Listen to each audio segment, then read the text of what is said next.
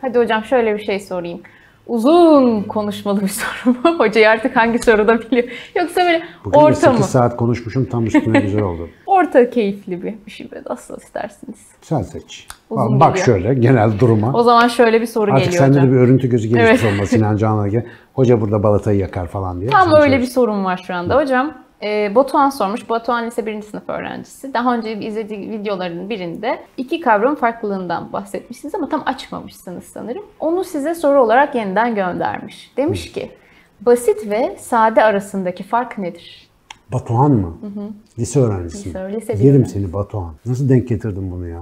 Valla bu soru gerçekten hani sipariş versem böyle sorulabilir. Çünkü o kadar önemsediğim ama anlatmakta zorlandığım bir şey ki mesela ilkel sözü de böyle. Mesela biz ilkeli aslında yanlış kullanıyoruz. Yani ilkel daha basit, daha anlaşılması kolay, daha düşük düzeyde anlamına geliyor. Halbuki mesela biz ilkel toplumlar demek yerine ilksel toplumlar demeyi tercih etsek, bu hemen kredisini vereyim, Gökalp Ergen'in sözüdür bu, ondan öğrendim. İlksel çok önemli. İlksel demek daha doğru çünkü tarihte önce gelmek daha basit, daha düşük düzeyli olduğunuz anlamına gelmiyor. Kendi sistemi içerisinde gayet mütekamil. Aynen bu şekilde sade ve basit kelimeleri arasında gerçekten çok çarpıcı bir fark var. Şimdi mesela doğanın basit kuralları dediğimizde, ki ben bu hatayı ilk seminerlerimde birkaç kez yapmışım, ondan duyarlaştım bu konuyla ilgili. Basit şu demek, biz onu bütünüyle kavrayabilir ve hatta kavradığımız şeyi modifiye edebiliriz, değiştirebiliriz. Bizim için basittir. Bir şeyin basit olması bizden, bizim algımıza göre daha düşük düzeyli olması anlamına gelir ve tümüyle onu fehmedebiliriz, kapsayabiliriz. Algımız onu kapsar. Halbuki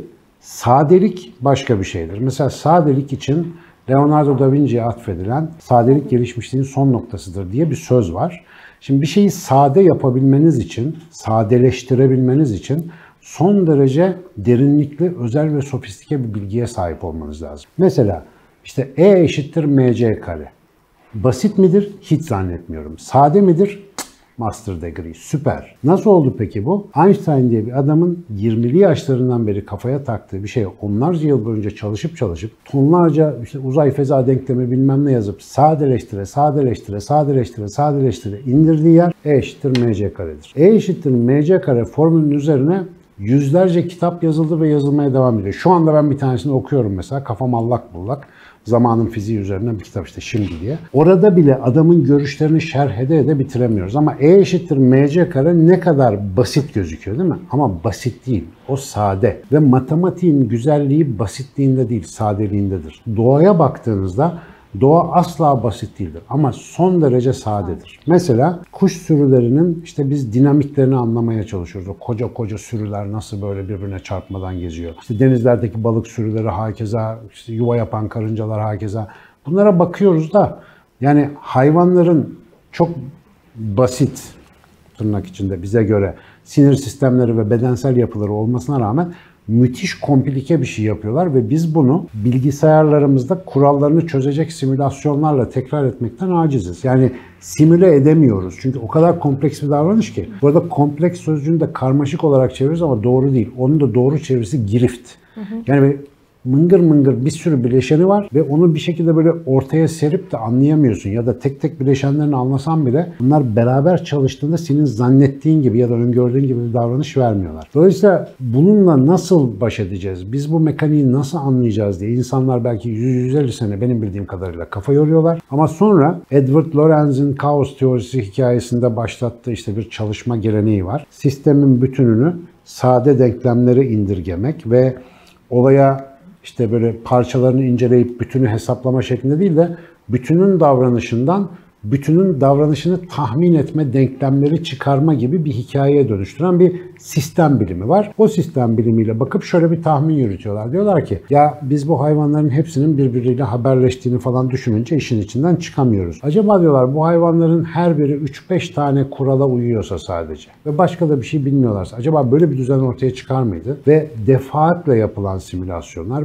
bütün bu doğada gördüğümüz komplike, girift davranışların hepsinin son derece sade kuralların ileri düzeyde karmaşık etkileşimiyle olduğunu bize gösteriyor. Şimdi bu bilimsel olarak tabii ki heyecan verici bir şey değil mi? Yani bir evreka modunda sizi hamamdan fırlatacak bir bulgu. Nedir o? koca sığırcık sürüsü havada dev bir böyle balina gibi falan hareket ederken aslında her kuş 4 tane kural biliyormuş, başka da bir şey bilmiyormuş. O kurala göre uçuyormuş. Aynı kuralı alıp simülasyonla bilgisayara uygulayınca bilgisayardaki noktacıklarınız da sığırcık kuşları gibi uçuyormuş. Bu güzel. Peki bunun bize bakan tarafı ne? Sadeliğin bizim için önemi ne? Yani basit değil de sade dememiz niye bu kadar önemli? Hayatta ustalık sadelikle kendini belli eder. Bilgelik sadelikte zuhur eder. Eğer bir insan hareketleri falansa böyle sakar sakar ortalığı dağıtarak geziyorsa orada bir sıkıntı olduğunu anlarsınız. Ama mesela Kasparov satranç oynarken böyle hiç gördünüz mü yani? Tak, çat basıyor değil mi ona? Ne kadar sakin, ne kadar sade, ne kadar kendinden emin adımlar atıyor. Bu arada inşallah yeni nesil Kasparov'u biliyordur. Adam hala yaşıyor mu bilmiyorum ama yaşıyor olsa gerek. Bakın Kasparov'da Deep Blue yenen, sonra da yenilen abi tabii. Kendinden emin hareketlerle, sade adımlarla müthiş başarılara imza atmak bilgelikle alakalı bir şey. Bunun benim hayatıma bakan kısmı şu. Benim bir dönem 1000 tane kuralım vardı. Şimdi neredeyse hiç yok.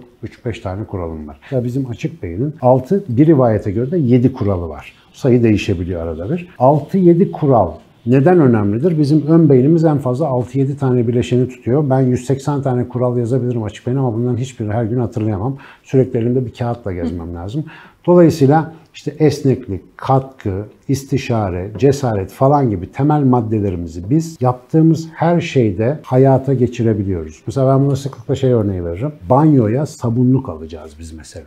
Ya da açık beyinde yeni bir eğitimci istihdam edeceğiz. Bak birine sabunluk alıyorsun, birine eğitimci istihdam ediyorsun. Şimdi bu 7 kural ikisinde de çalışıyor. Mesela önce katkı vermek diye bir prensibimiz var. Yani bir iş yaparken ne kazanacağımız değil, ne katkı vereceğimize bakarız. Yani en ucuz sabunluğu almak yerine ya bizim orada yerli üretim enteresan bir şey var mı? Yani bizimki de bir para kazansın falan diye sabunluk almak ya da orada aldığımız eğitimci yani bizim gerçekten topluma katkı verebileceğimiz bir içeriğe sahip mi? Yani gerçekten ilham verici mi? Bizim istediğimiz katkıyı verebiliyor mu diye bakmak aslında aynı faydayı sağlıyor bize. Ya da istişare. Biz sabunluk alırken de, eğitimci alırken de arkadaşlarla konuşmadan karar vermeme kararımız var. Yani böyle davranıyoruz ve bu kural yine aynı tarafta işliyor. Çünkü senden iyi bir sabunluk bilen birisi olabilir ekipte. Yani daha iyi katkı yapabilecek bir sabunluk satın alma prosesinde sana yardımcı olacak birileri etrafında muhakkak vardır ama konuşmazsan bilemezsin gibi. Hayatımızda ustalık ilerledikçe hayata hakim olan kuralların sayısı azalır ve hayat sadeleşir ama yanında ustalaşır. Gençlerin en önemli sorunu 1000 tane tilki geziyor kafalarında. Mesela bana en çok gelen sorular şu seçenekler var üniversitede hangisini seçeyim? Yavrum ne yapacaksın sen? Sorunun cevabı yok. Ya ileride ne olacaksın? Sorunun cevabı yok. Ama şu seçenekler var. Hayatı bu kadar karışık yaşamak mümkün değil. Çok fazla kuralın olduğu yerde kuralsızlık ana kuraldır. Herkes kuralların dışında hareket eder. Sade ve az sayıda kuralın olduğu yerde ise her zaman huzur, düzen, harmoni ve bir ritim hakimdir. O ritim ancak sade kurallarla ortaya çıkar. O yüzden Batuhan tekrar canını yerim demek istiyorum sana bizim oraların tabiriyle. Benim hayatımda çok oturtmaya çalıştığım şey inşallah sen de ve bugün bizi izleyen herkes de basitle sadeyi hayatlarında bilgece ayırt edebilme noktasına çok hızlı gelsinler ve bu noktanın da ötesine geçsinler. Çünkü basit bir şey yoktur. Yani asla ben basit bir şeye rastlamadım. Sade şeyler vardır, karışık şeyler vardır. Karışık şeyleri anlamaya başladığınızda gözünüzde sadeleşir. Siz sadeleşmeye başlayan bir şeyi anladığınıza hükmedebilirsiniz. Ama bir şeyi basit görüyorsanız o konu hakkında hiçbir fikrinizin olmadığını söyleyebilirim. Hayata karşı nadan ve cahilin hayata söyleyebileceği en basit hakaret ona basit demektir. Dolayısıyla bunu yapmamanızı tavsiye ederim. Hocam bütün bu anlatışınız boyunca o kadar güzel şeylerden bahsettiniz. Ancak benim de sevdim bunu ya. Evet çok güzel. Yesim varmış yani. Benim zihnimde tek bir metaforla bunların hepsi oturdu siz anlatırken. Sade kahve. Gerçekten bütün konuşmanın özür dilerim. Bu kahve örneği bir yandan da olarak o geldi yani kahvenin tadı o derin. Mesela o kahvenin eğer yoğunluğu doğru değil, işlenmesi doğru değilse o sade kahve içemezsiniz. Aynen öyle. Her şeyin doğru olması lazım ki sade olabilsin. Aynen. Bak güzel bir yere denk getirdin. Hakikaten zihnimde öyle böyle hep anlatılırken o kahveler metaforlarıyla geldi zihnime. SoruYorum'la emekli olup Hazar'a başlamak. Metaforlar gelmeye başladı Hazar'a da. Bak oluyor. Yavaş yavaş geliyor. Evet. Ama işte biraz saçlarının dökülmesi, hafif böyle bir şekil yapmak lazım sana yani. Çok genç duruyorsun şimdi. Evet hocam. Bilmiyorum, bir de kimse yaşıma da inanmıyor. Yaşlandırmak lazım o zaman. Makyaj beyaz falan. Şöyle. Evet. Artık 30'lara dayanıyoruz. 30'lara derken? Müziğe hiç girmediniz hocam. Müzikte de sade ve basitlik çok mühimdir. Tabii ki. Bu kadar efor niye? Bu çok önemli bir parametre. Şimdi onu da açayım arkadaşlar. Uzun sesi geldi mi? Tabii gelmiştir. Gel. O diyor ki müzikte basitlik önemli. Bora gerçekten şu müzik şeyleriyle ilgili biraz da işte ders alıyorum ben azıcık. Bu konuyla ilgili azıcık derinleşelim diye. Mesela çok önemli bir farkındalık yaşadım. Sevgili Gökalp'in anlattığı bir konuyla ilgili. Müziği sesler yaptığı kadar sesler arasındaki aralıkların da ne kadar önemli olduğunu bir kere daha bana hatırlattı. Ben bunu mesela unuttuğumu fark ettim. Biz hep nota dizgelerini arka arkaya dizip onlarla bir şey anlatmaya çalışırken bazen verimli sessizliklere ihtiyacımız var, boşluklara ihtiyacımız var. İşte hayatta da aslında böyle. Yani ben bunların hepsini bir hayat için metafor olarak düşünmeyi çok sevdiğimden hayatta da anlamlı boşluklar her zaman yaptığın işi daha anlamlı kılıyor. Ve gerçekten de yani dünya tarihi boyunca klasik dediğimiz her şeyde o sadelik bas bağırıyor. Yani işte barok dönemi klasik müzik eserlerini çıkarsanız saz semayelerinden işte batı klasik müzik eserlerine kadar her şeyde kulağımızda bir tını olarak yerleşmiş bütün müzikler son derece sade bir mesaj, bir tema üzerinden döner. Tabii ki mesela ben şimdi bu yeni tarz metal müzikleri ya da Dream Theater falan işte Tool gibi progresif tarz müzikleri de seviyorum.